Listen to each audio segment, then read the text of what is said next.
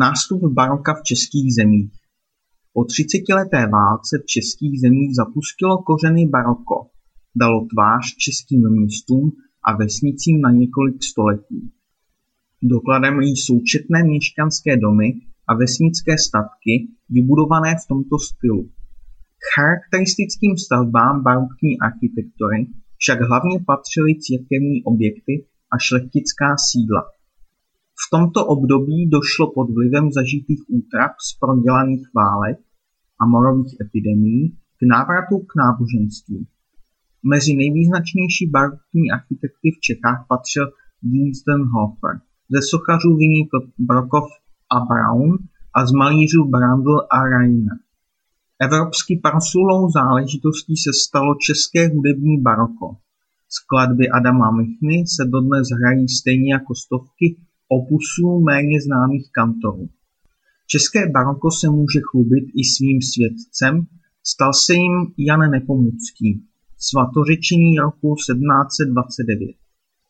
Vláda Marie Terezie 1740 až 1780. Centralizovaná absolutistická habsburská monarchie se na přelomu 17. až 18. století zařadila mezi evropské velmoci.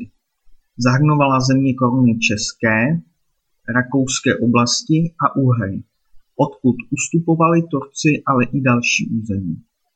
Habsburkům však v sousedství vyrostl mocný soupeř. Bylo jim Prusko bojovného krále Friedricha II., který s odůvodněním, že neuznává dědická práva Marie Terezie, se rozhodl po jejím nástupu na trůn anektovat průmyslově vyspělé oblasti Slezska. Tento záměr se mu podařilo naplnit ve vleklé válce o dědictví rakouské v letech 1741 až 1748, která probíhala i na českém území. Na připojení velké části Slezska a Kladska k Prusku nic nezměnila ani středoevropská tzv. sedmiletá válka v období 1756 až 1763. Porážky v zápasech s Pruskem ukázaly příležitost, neefektivnost a hlavně nekonkurenceschopnost centralistického absolutismu. Proto Marie Terezie ustoupila od linie svých předchůdců a v duchu osvícenských zásad se snažila přebudovat habsburské soustátí tak, aby se vyrovnalo vyspělým evropským velmocím, jakými byly Anglie a Francie.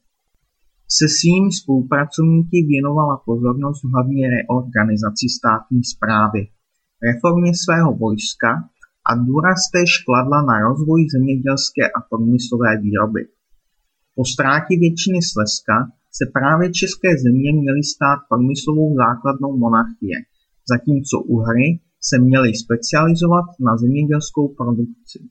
Nedílnou složkou osvícenských reform bylo vytvoření školské sítě.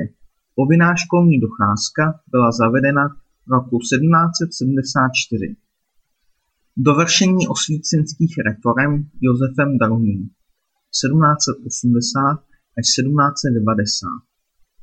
Dovršením reforem bylo vydání tolerančního patentu v roce 1781, který legalizoval luterské, kalvínské i pravoslavné vyznání a patentu o zrušení nevolnictví v Čechách, na Moravě a ve zbytku Slezska.